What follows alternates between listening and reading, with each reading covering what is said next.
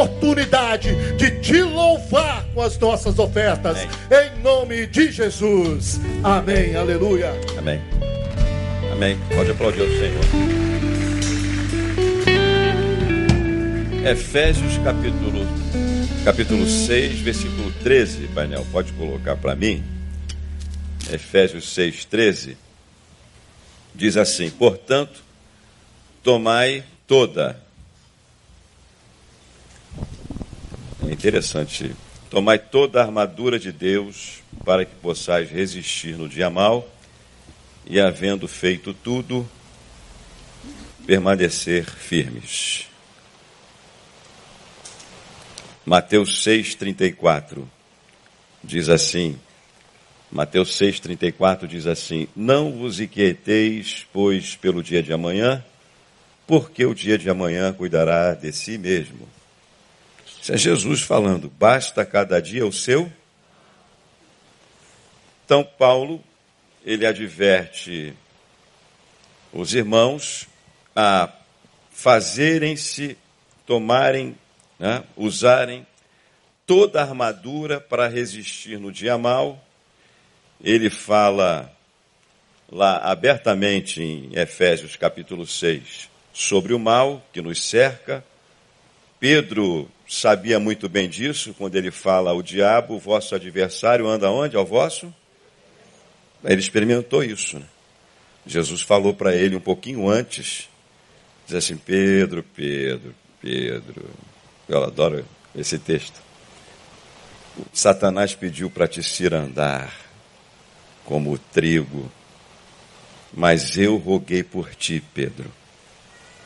Eu orei por você. Ou seja, é, Jesus não podia não impediu, ele podia, mas não impediu, por algum motivo não podia, não deveria, impedir que Pedro sofresse aquela experiência.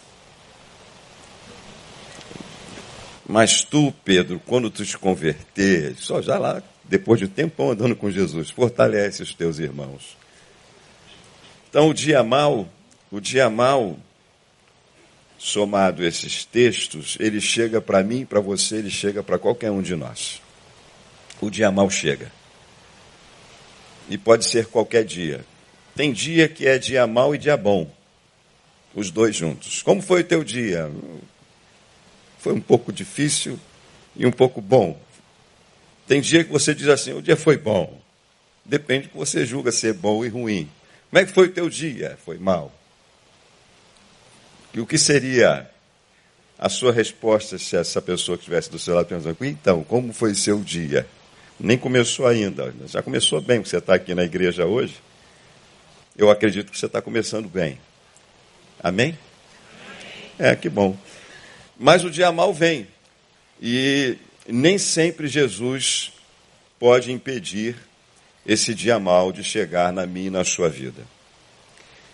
Essa semana, essa semana eu fui, eu fui resolver um problema que já tinha alguns meses que a gente não resolvia. O último documento da Saveiro da igreja era de 2018.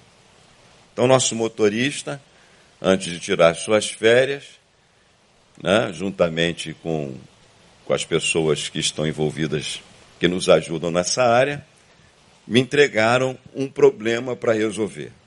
Ó, pastor, tem que trocar lá na seguradora o retrovisor que está quebrado e depois é só o retrovisor que está faltando. Só o retrovisor? Só o retrovisor. E levar no Detran para aprovar o documento. Ou seja, já tem alguns meses que esse carro não deveria estar tá mais trafegando, estava trafegando. Aí eu digo assim, mas como você não conseguiu isso? Não, são vários problemas, várias dificuldades e aí relatou a, a, a via de dificuldades que se interpôs para conseguir o tal documento do nosso veículo. Então, eu, de posse nessa informação de que só faltava o retrovisor, o Carlinhos, nosso amigo lá do Instituto Casa Viva, membro da nossa igreja, de Carlinhos, tem que ser com você, porque eu não tenho ninguém aqui na igreja para levar lá na seguradora e trocar o retrovisor. Ele foi lá, chegou lá na seguradora, ele não trocou o retrovisor, porque ninguém disse para ele que tinha que levar cento e algumas, 170 reais para pagar aquela parte né, da franquia que a gente tem que pagar pelo retrovisor. Ninguém disse para ele, ninguém disse para mim, só disse tinha que levar na seguradora. Então faltou o quê? Informação. Voltou, marcamos para outro dia, lá foi ele. Conseguiu, trouxe. Eu digo, Luciana, marca agora com o Detran, porque eu vou lá no Detran resolver esse problema que já, já tem mais de seis meses. Olha, o último documento 2018, que venceu em 2019. Nós já estamos em 2020. Aí foi marcado. Essa semana um dia, num dia daqueles de sol, que deu uns dois dias de pico, lá chegando a 36 com sensação de 50. A, a Saveiro não tem ar-condicionado e também não pode ter, não coloca o ar-condicionado nela, porque senão vai virar carro de passeio. Aí o pessoal demora mais para entregar, entendeu não? Quando vai fazendo as, as viagens. Então entra naquele carro preto, que é a absorção. Você sabe que preto é a absorção de todos os raios. Sabia disso não? E o branco é a reflexão de todos os raios, ou seja, o branco, o branco ele é mais fresco, porque essa luz bate em você e ela reflete. O preto retém o calor. Então o preto é um tecido mais quente. Então carro preto com banco preto, tudo preto, né, um calor daqueles horrível. Lá vai pastor Lindoval cheio de coisas para fazer, lotado de, de, de, de agenda no Detran.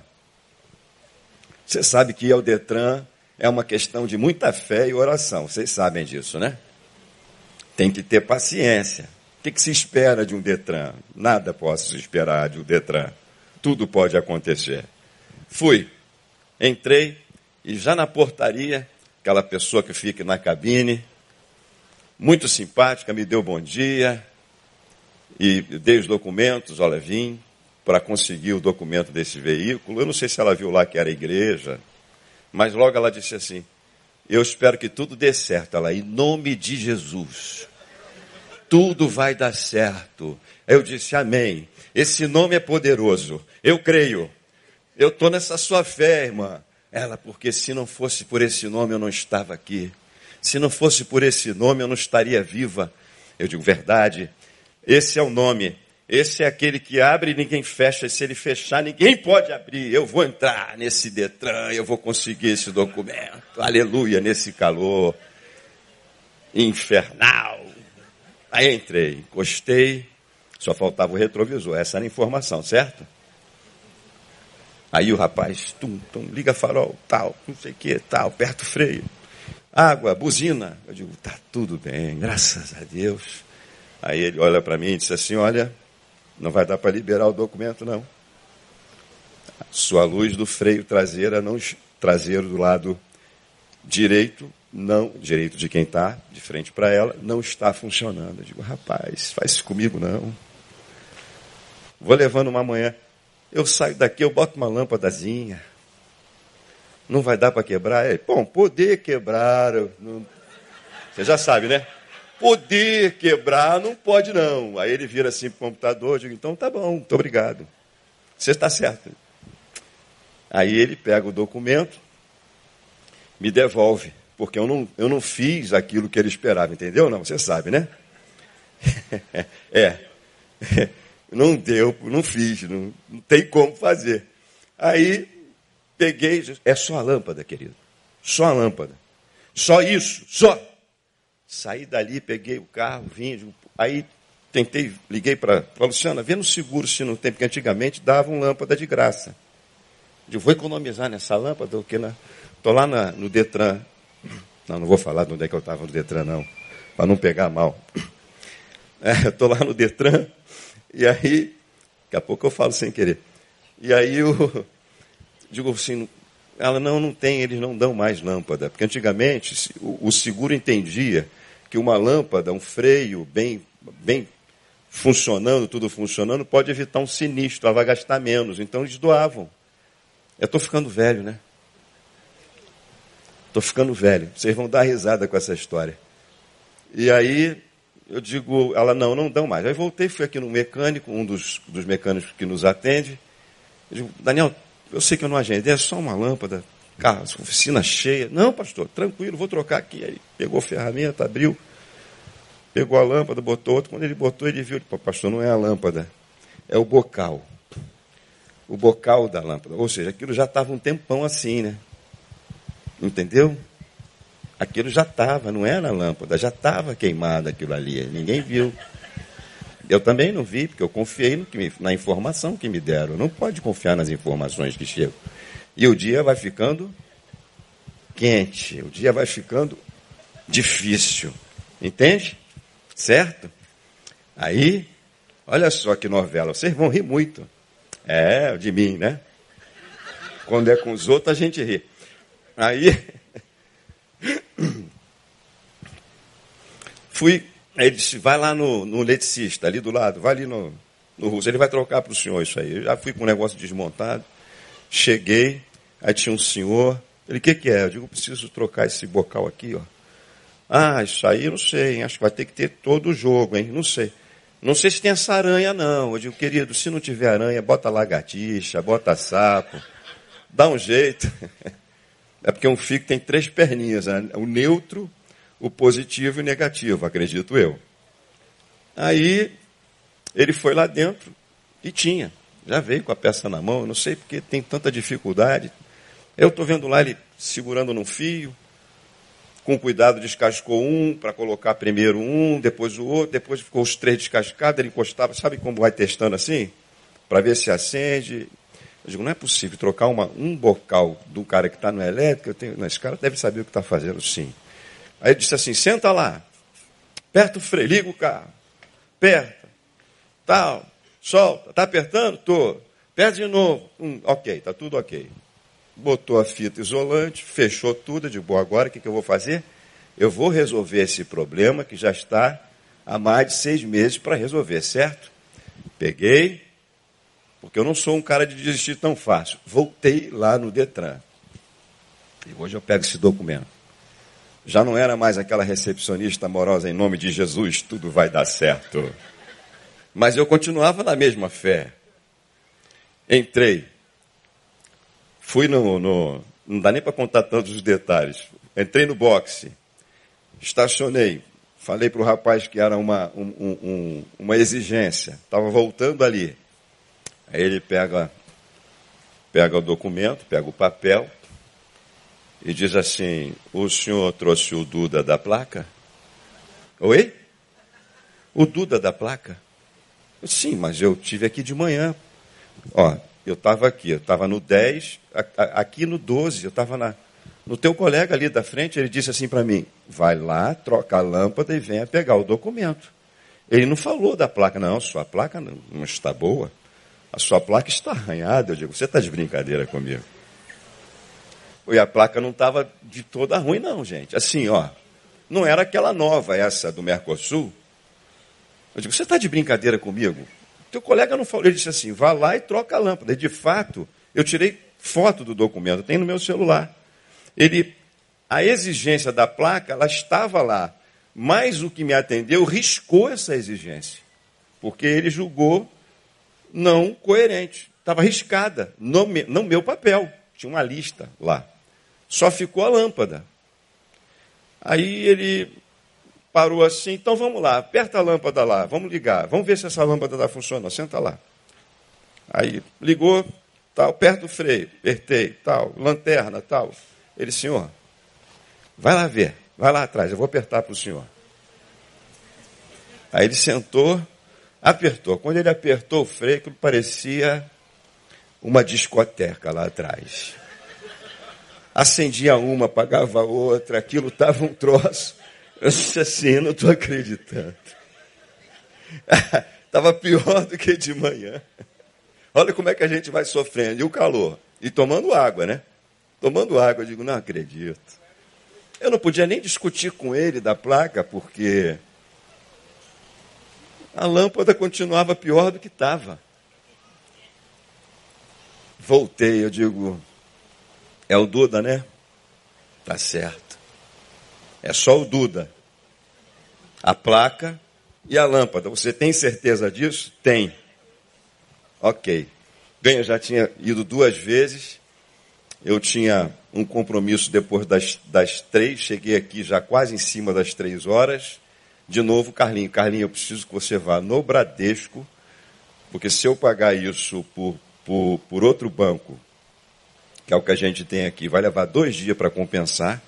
Você vai no Bradesco, entende? Volta lá no cara que consertou esse negócio e mostra essa coisa linda que ele fez. Dei o endereço e a nota fiscal, outro problema, a nota fiscal, para conseguir. Mostra o que foi feito e realmente eles consertaram e o Carlinho pagou. No dia seguinte, vamos voltar ao Detran. Estou indo de novo para o Detran. Sol quente. Gente, eu tive que colocar um paninho, tem um paninho branco, aquele de saco de, de, de estopa, jogado no carro, botei aqui em cima da minha calça, porque o sol batia na minha calça jeans e queimava a minha perna, ardia, o sol estava tava ruim mesmo o negócio. Aí eu chego lá naquele, naquele, naquele negócio de entrada, né? aquela pessoa que fica lá, quem estava lá? a irmã. Eu disse, bom dia. Ela não ia lembrar de mim. Aí eu falei a mesma coisa, eu espero que hoje dê tudo certo. Ela vai dar em nome de Jesus. Eu disse, amém. amém. Aí eu disse, mas eu já estou voltando de novo, esse assunto aí. Eu falei, aí eu falei para ela uma coisa, para ela pensar. Começa a mudar. É que nem sempre por mais que você acredite, e, e em nome de Jesus, vai dar certo. Nem sempre, por mais que você acredite em nome de Jesus, o diabo vai continuar lá ao teu derredor. E nem sempre, por mais que você acredite em Jesus, o dia mal vai vir. Porque foi isso que o próprio Jesus falou. Ele disse: é, não vos inquieteis pelo dia de amanhã, porque o dia de amanhã cuidará de si, basta cada dia o seu mal. É o mal nosso de cada dia. Eu falei para ela assim: olha, não adianta, porque eu estou aqui pagando o erro de muitas pessoas. Eu estou aqui lutando contra um sistema que opera nesse, nesses órgãos muito complicados. Encontrei gente boa lá que me ajudou lá dentro. Os dois, três. Meia meio. Gente que me atendeu dignamente. Eu estou aqui pagando pela, pela, pelo descaso de profissionais que deveriam ter sido bons profissionais. Eu estou aqui dentro de uma engrenagem completamente corrompida. Eu estou dentro de um mundo que a Bíblia diz jaz no. Jaz no. Esse é o mundo que você está. Então, eu, eu realmente entrei naquela fé. Entende? Mas em dois dias eu resolvi um problema de seis meses. Pela fé. Lutando contra tudo e contra todos. Contra o descaso, a desinformação, a negligência de um monte de gente. Para resolver um assunto. E um monte de coisa esperando na fila para eu resolver. Digo, eu vou sair, eu vou resolver esse negócio. Então, nem sempre, quando você fala e você tem a fé, não tem como. Você ouve aqui todo o ano inteiro, só vitória, só vitória. Não tem como. Não dentro dessa perspectiva e dessa lógica humana. Não há como. Então o dia mal vai vir para pobre, vai vir para rico, não interessa se você é Flamengo, Fluminense, para que time você torce. Não interessa se você é budista, hinduísta, não interessa se você é cristão, não interessa. O dia mal vai vir para todo mundo. Vai no hospital. Hoje, aqui, agora, tem lá. Estão as pessoas de todas as matizes de fé e religiosas e religião. Todas. Todas estão lá. Tem lá um, um irmão com câncer, um, um budista com câncer, um macumbeiro com câncer. Vai chegar para todo mundo. O que que muda? O que você tem ouvido? Muda a postura. A postura que você vai ter diante da adversidade, seja lá qual ela que esteja, esteja por vir. Então, ah, ninguém planeja o seu dia mal. Quem é que vai acordar e dizer assim, hoje, hoje eu vou ter um dia mal. Hoje eu vou ter dor de cabeça. Hoje eu vou dar uma topada, vou machucar o meu dedo midinho na quina da mesa da minha sala. Ah, hoje, hoje eu vou sofrer um acidente, eu vou bater com o carro. Mas eu vou sobreviver, amém? Glória a Deus, aleluia. Porque Deus está comigo. Alguém planeja o dia mal, não? Ninguém planeja o dia mal. O dia mal não se planeja. O tudo que a gente sabe, o que, o que a palavra de Deus nos diz é que ele vai vir. Agora, você precisa então entender o seu dia mal. Vamos entender esse dia, como, como eu falei, vamos entender esses dois dias difíceis, não chega a ser tão mal, dias difíceis.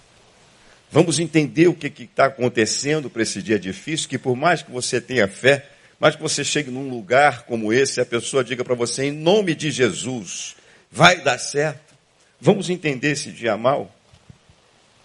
Esse dia mal, ele é um resultado de decisões erradas que você tomou Ele é um resultado disso. Pode ser o resultado de dias maus que ou de um resultado de, de decisões erradas que outros tenham tomado, de negligência de outros, mas pode ser sua. Se foi de outros, não tem jeito. Você vai ter que vai ter que passar por isso. Mas se for sua, você pode corrigir. Há muitos dias maus que podem ser evitados se você, eu escrevi lá esses dias, né? Você pode resolver muita coisa com, com um pouco de. Como é que foi que eu escrevi? De improviso e criatividade. Você pode resolver muita coisa. Mas você pode resolver muito mais se você planejar melhor a sua vida.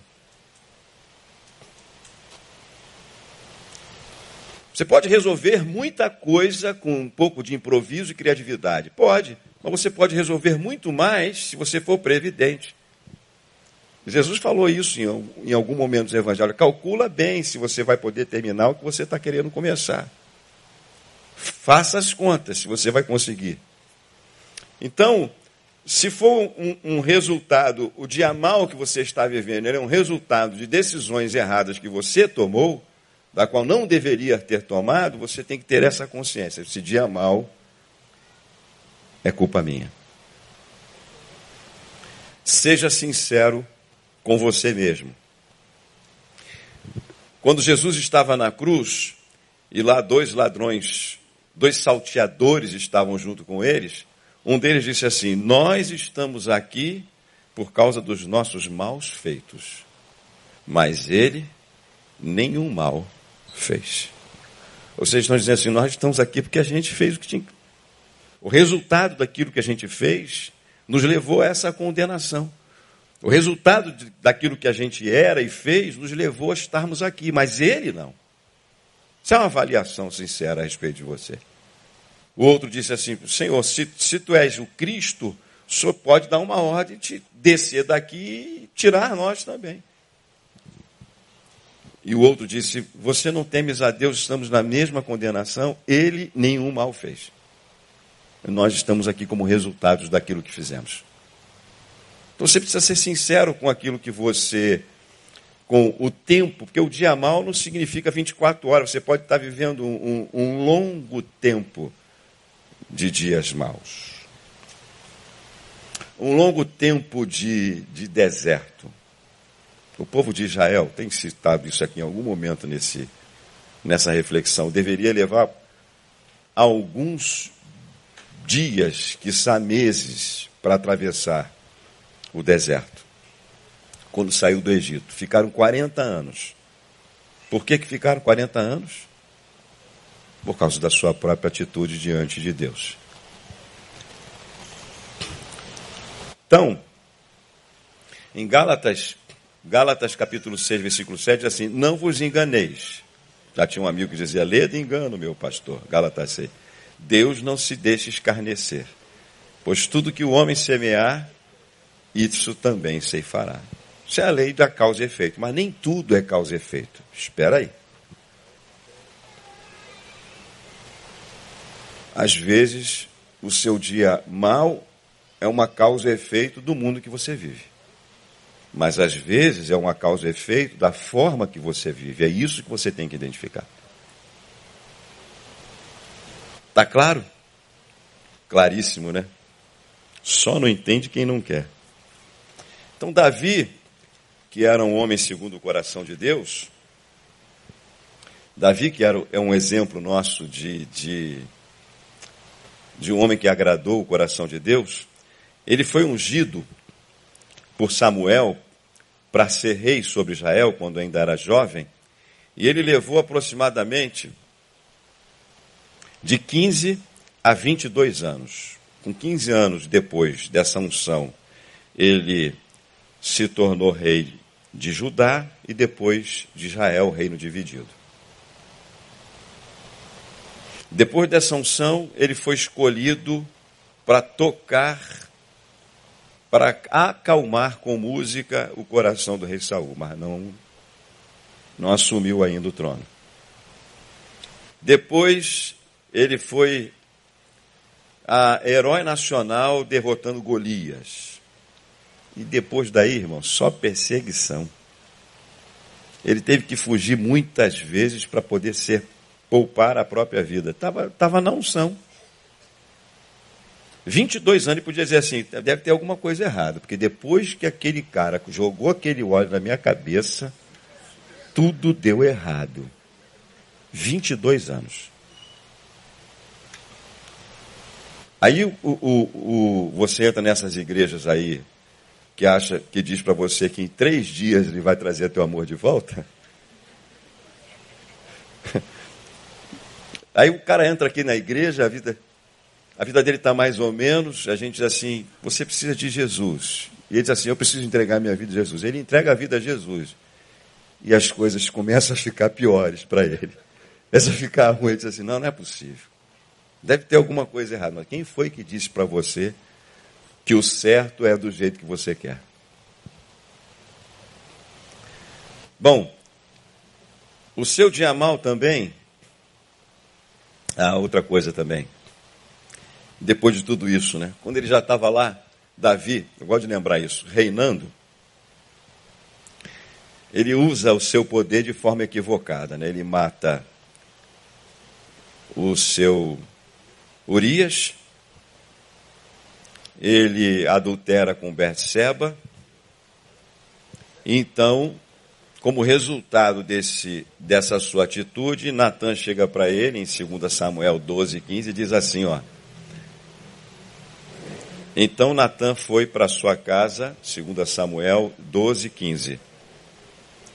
E disse assim: Depois o Senhor feriu a criança que a mulher de Urias lhe dera Davi, de sorte que adoeceu gravemente e morreu. O filho que ele teve com Betseba adoeceu e morreu. O texto diz que não foi o diabo. Se você põe, põe um pouquinho antes lá para cima o 13. Então disse Davi a Natã: Pequei contra o Senhor. Tornou-se Natã a Davi: Também o Senhor perdoou o teu pecado. Não morrerás. Continua. Todavia, porquanto com este feito deste lugar a que os inimigos do Senhor blasfeme, o filho que te nasceu certamente morrerá. Quem foi que disse isso? O diabo não?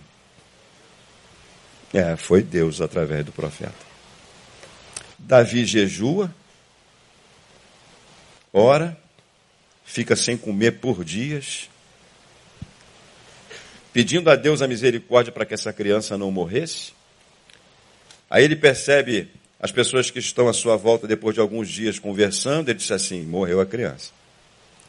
Ele soube que a criança morreu, e aí lá no finzinho diz assim: que ele se levantou, ele se levantou para comer e viver a vida. Ele disse, mas você estava assim, agora morreu agora você vai comer e tal. Ele disse, olha, eu estava jejuando e orando na tentativa de que Deus tivesse misericórdia e mudasse o desígnio daquilo que ele falou. Uma vez que não, eu não posso fazer mais nada, porque eu não tenho como trazer essa criança de volta. O que eu sei é que daqui a pouco eu irei para onde ela foi.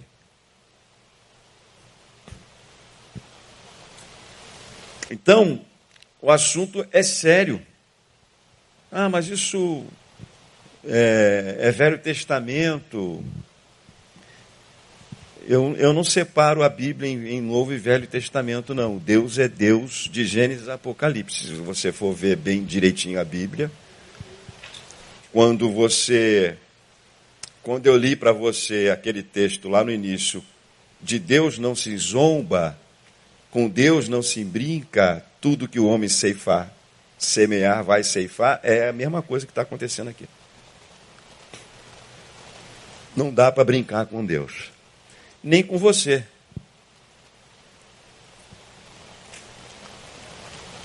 Porque Deus é Deus. Então, é, veja se o dia mal que você está vivendo, ou o deserto, lembrando que esse dia mal pode ser cinco anos, seis anos, dez anos, vinte anos. Pode ser um, um período de grande dificuldade na sua vida e existência.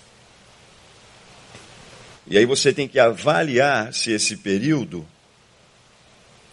é um resultado de uma ação, de uma negligência sua, de um pecado seu, de um descaso seu ou não. E aí a gente vai ver que postura você deve ter diante disso. Então, pode ser um resultado de sementes que você não plantou. Você não fez nada de errado, mas você não fez nada de bom. Ah, mas eu não fiz nada de errado. Está certo, eu gosto, Neil fala muito isso aqui. Você não fez nada de errado, mas não fez nada de bom para ninguém. Você não plantou nenhum semente de do bem para colher no futuro. Ah, nós usamos lá no Casa Viva, em nosso Bem-vindo ao Casa Viva, algumas frases pregadas pelo nosso pastor. Uma delas é: Quer ser feliz? Seja. Não existe felicidade na I no. Já aprendeu? Vamos repetir? Não existe felicidade na inutilidade. E aí eu digo assim: concordo plenamente. E aí você quer ser feliz. Concordo plenamente. E aí você fica desesperado, faz o seu cadastro. Quero ser voluntário. Beleza. E aí você começa a fazer o bem. Ótimo. Um mês, dois meses, e diz o apóstolo Paulo: não vos cansei de fazer o. Três meses, quatro meses, e a felicidade que você acha que deveria chegar não chega. Mas, de repente ela chegou e você não sabia. Eu era feliz e não? Porque você almejou uma felicidade diferente daquela que chegou para você e não, você não percebeu que era feliz. Mas digamos que tenha passado e realmente essa felicidade não tenha chegado de forma nenhuma, nem do jeito que você almejou, nem do jeito que deveria chegar. E aí você desiste de atos de bondade, de sementes que você pode colher de bondade. Você desiste. Por quê? Muito simples. Porque você quer ser feliz. Isso significa que o alvo não é o outro, é você.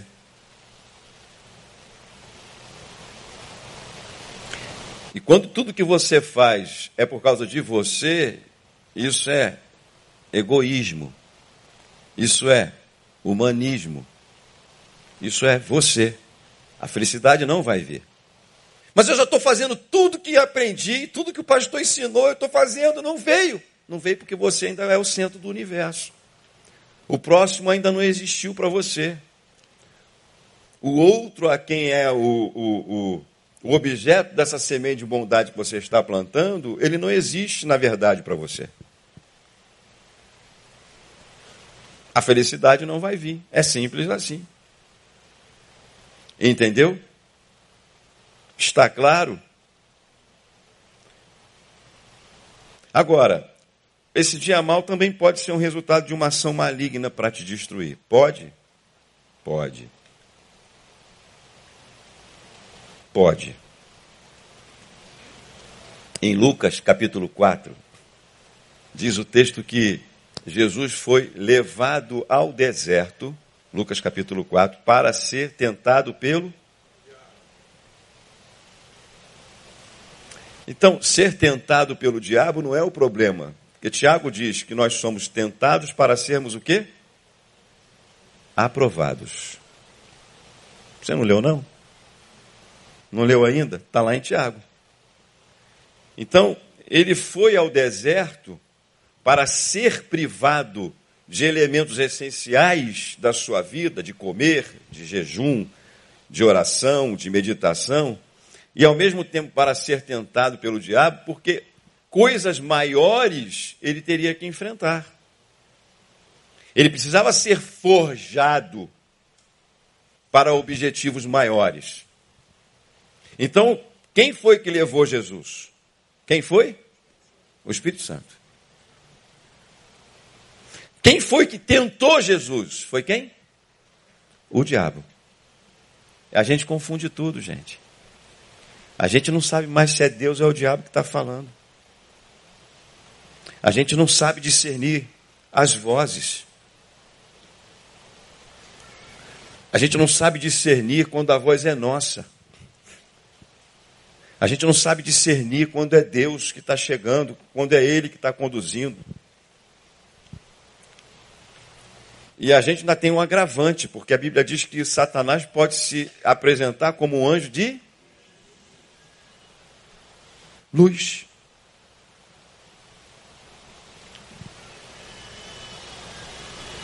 Então, é complicado. Como é que você vai como é que você vai discernir tudo isso? Quando toda hora a gente coloca, eu acho, eu acho que a gente como diz Neil aqui, né? O, de, o, o diabo deve estar lá como que deprimido até estarrecido com a maldade do ser humano, porque a maldade do ser humano é tanta porque rapaz, eu fiz um bom trabalho. Que o diabo nem está mais fazendo parte disso, é você. Então, o diabo veio para matar, roubar e destruir, mas ele nem está mais fazendo, é você que está fazendo isso. E como é que se discerne essas vozes? Quando a gente chega para a gente e diz assim, Deus falou. Ah, eu estou sentindo de Deus, pastor. E aí a, a coisa começa a desandar. Ah, pô, pastor, eu senti de Deus. Eu me lembro uma vez lá no sul, passou lá um cidadão que já passou por aqui, inclusive, que eu vou poupar o nome. É o cara que vai passando pelas igrejas, vai profetizando, e a turma vai acreditando. Aí tinha uma irmã com um problema na vista, e o cara chegou para ela: Deus vai curar você.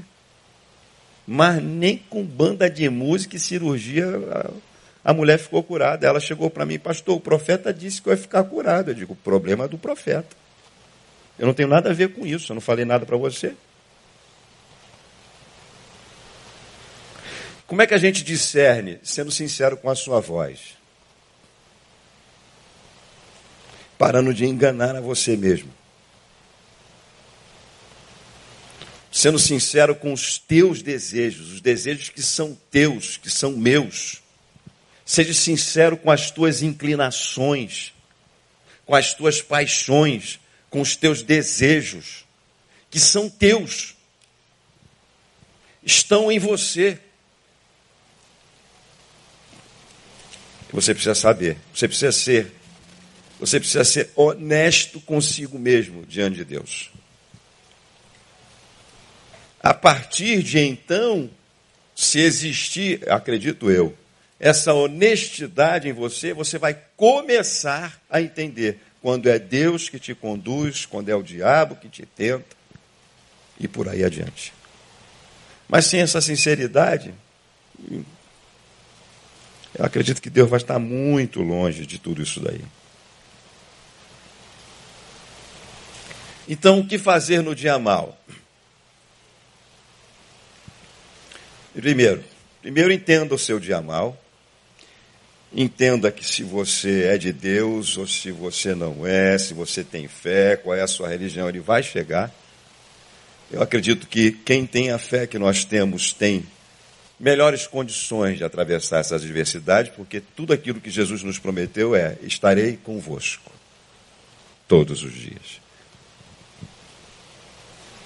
Entenda o seu dia mal, falamos abertamente sobre isso. E aí, você entendendo o seu dia mal, talvez você precise, simples, precise simplesmente se arrepender. Como aquela mulher que foi trazida a Jesus, pega em flagrante adultério. A lei manda apedrejar. Jesus, ok, quem não tiver pecado, atira a primeira pedra. Todos foram embora. Não ficou ninguém. Aí ele olha para aquela jovem e diz assim: Vá.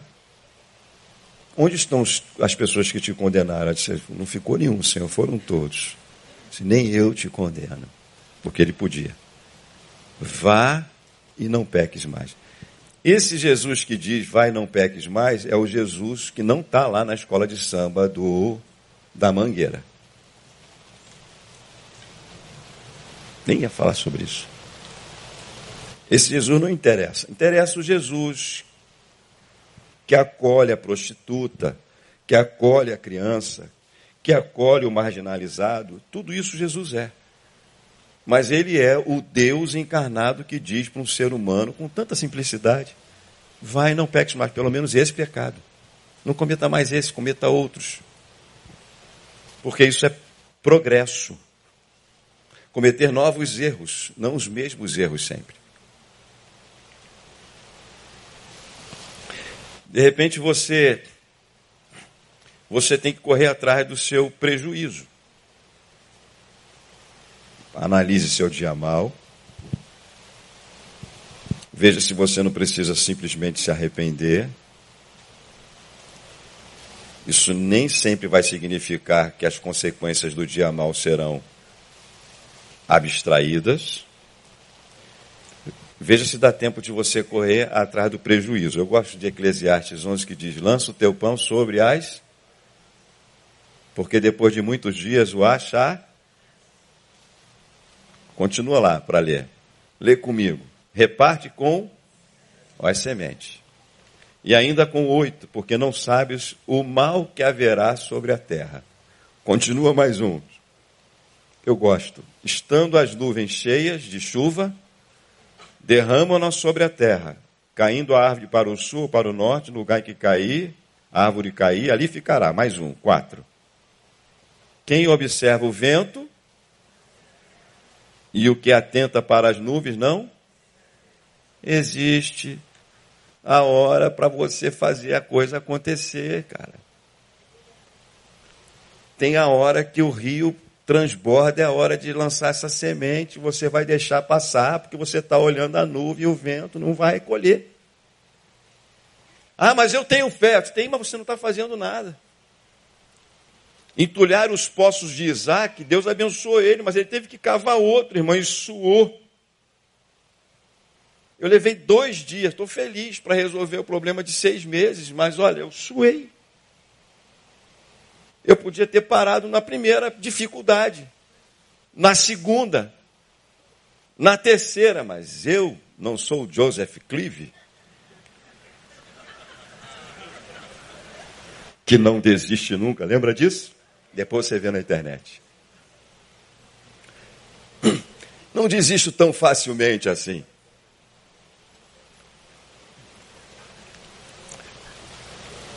Tem o tempo de plantar, cara. Você está aqui sentado. Tem uns que já estão até com sono. Ficaram a noite inteira vendo a escola de samba. Tem problema não. Rapaz, eu fico vendo o desespero dos pastores Falei isso ano passado aqui. Eu estava aqui ano passado, gente. É, dia 20, no carnaval do ano passado eu estava aqui. Eu fico vendo o desespero dos pastores. Eu vou ter que convencer você que fica aqui ouvindo a palavra de Deus o ano inteiro alguma coisa a respeito do carnaval? É um desperdício de tempo total e absoluto. Maluco do céu, é uma loucura. Porque no carnaval usa-se máscara, e as máscaras que a gente usa o ano todo. O carnaval tem nudez, você não vai na praia. Tem praia que nem roupa mais se usa, é todo mundo nu. O que, que tem no carnaval que não tem a, a, vida o ano inteiro? Você tem que se comportar o ano inteiro, você tem que cuidar da tua vida, irmão. Não é nós que vamos ficar aqui monitorando você com chip, não. Eles vão monitorar, nós não. O Google já monitora. Para onde você vai, onde você vai, enfim. Entenda seu dia mal. Corra atrás do prejuízo. Veja se não é o tempo de plantar, pode passar. Acima de tudo, sujeitai-vos a Deus e resisti ao diabo. Tiago 4, 7. E ele fu. Então o problema não é o diabo, pô. Ele fica voltando a culpa no diabo, porque o diabo foi pegou pesado comigo, pastor. Tem gente que vem procurar a gente para contar coisa, o cara não tem, não tem nenhum pingo de arrependimento no coração, ele quer encontrar um cúmplice. Bom, não vem me procurar para fazer um negócio desse, pô. Sujeitai-vos a Deus, resisti ao diabo e ele o quê? O problema não é o diabo. O problema é você. Hebreus 12, 2. Perguntaram para mim, pastor, como é que a gente mantém a sanidade num mundo tão maluco como esse? Que a gente sofre fitando os olhos em Jesus, autor e consumador da nossa fé, o qual, pelo gozo que lhe estava proposto, suportou a cruz, desprezando a ignomínia, e está sentado à direita do trono de Deus, fitando os olhos em. Um eu vou pregar só sobre isso. Como é que se fita os olhos em Jesus se ele não está mais aqui? Onde está Jesus? A Bíblia diz que ele está em vós. Que ele está à direita do trono de Deus. Tem um monte de coisa que a Bíblia fala. Fitando os olhos em Jesus. Olha, não perca, não perca Jesus de vista. Para onde você está indo? Jesus está indo? Qual é a direção para a sua vida? Como é que a gente consegue manter a sanidade no mundo doido, fitando os olhos em Jesus. Eu queria dizer para você que dentro do, desse período mal, você pode experimentar os melhores dias da sua vida. É. Dentro de um do deserto foi que os anjos vieram para servir a Jesus. Olha que coisa gloriosa. Depois que ele disse não três vezes para o capeta: Pode para trás de mim, Satanás. As maiores experiências entre você e Deus, elas estão no momento do deserto. Foi lá que Deus fez água sair da rocha para o povo beber. Foi lá que eles viveram o milagre do pão caindo do céu. Foi lá que eles comeram das cordonizes. Foi lá no deserto que eles forjadamente só não aprenderam porque não quiseram receberam inúmeros milagres. Então o problema também não é o dia mal. Porque o dia que você considera mal pode ser um dos melhores momentos da sua vida. E você só vai ver isso depois. Eu espero, se ver, né? Então o dia mal pode ser um dos melhores dias. É oásis no deserto mesmo. Convide ou espere que Deus esteja com você no seu dia mal. Isso vai fazer toda a diferença. Ok? Olha que maravilha, estamos terminando mais, mais, bem cedo. O pessoal pode até subir aí, ó, porque a gente vai orar, vai cantar e vai embora. Então, guarda aí no teu coração. Seja sincero com você mesmo. Seja sincero com os seus pensamentos, com aquilo que é desejo seu. Analise o dia mal, chega para todos nós. Não murmureis, não murmure. Entenda o seu dia mal. Chega para todo mundo. Analise ele. Analise com carinho. Se tiver que se arrepender, peça perdão. Analise se os olhos estão fitos em Jesus. Analise com carinho o seu dia. E não se esqueça: pode ser que seja um dos melhores períodos da sua vida e da sua existência.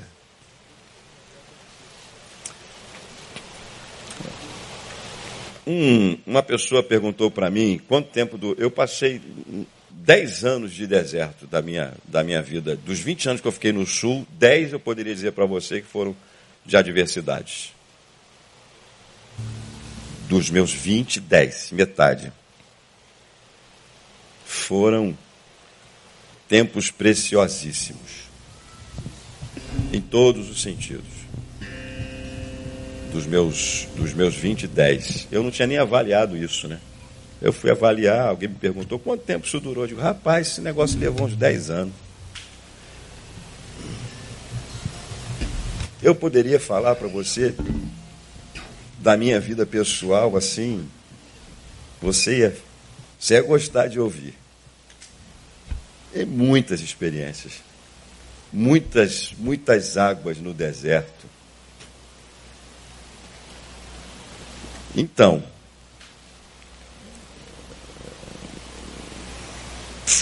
mas não vou contar nada não, deixa. É extraordinário. Eu, eu, depois que eu tive meu carro roubado, não tinha mais dinheiro para fazer seguro. Eu, depois que meu carro foi roubado, eu, eu ganhei, praticamente ganhei quatro veículos. O melhor deles foi uma dublô, que valia mais de 30 mil reais, de um cara que não era nada meu. Depois que roubaram a minha. E eu fiquei a pé, andando. Eu disse assim para Deus: Rapaz, Senhor, a coisa está feia. E meu filho disse assim: Pai, o senhor está mal. O Pedro, né? O mais velho. O senhor não tem mais nada. Eu saí da igreja, irmãos, olha só. Eu saí da igreja meio-dia e fui assaltado. Eu fiquei mais tempo na igreja para dar aconselhamento para um casal. No caminho eu fui assaltado, já tinham levado meu carro um tempo atrás, alguns meses atrás.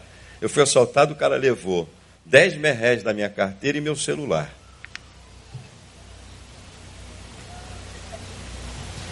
Eu tinha um trabalho que eu não tinha mais, que eu trabalhava a vida toda. Eu tinha um apartamento que eu não tinha mais.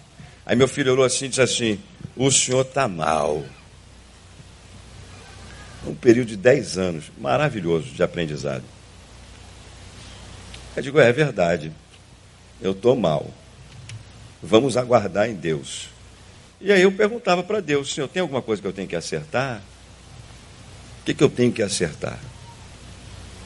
Eu estou afim de acertar, porque o senhor está certo em tudo. Se eu tiver errado, o senhor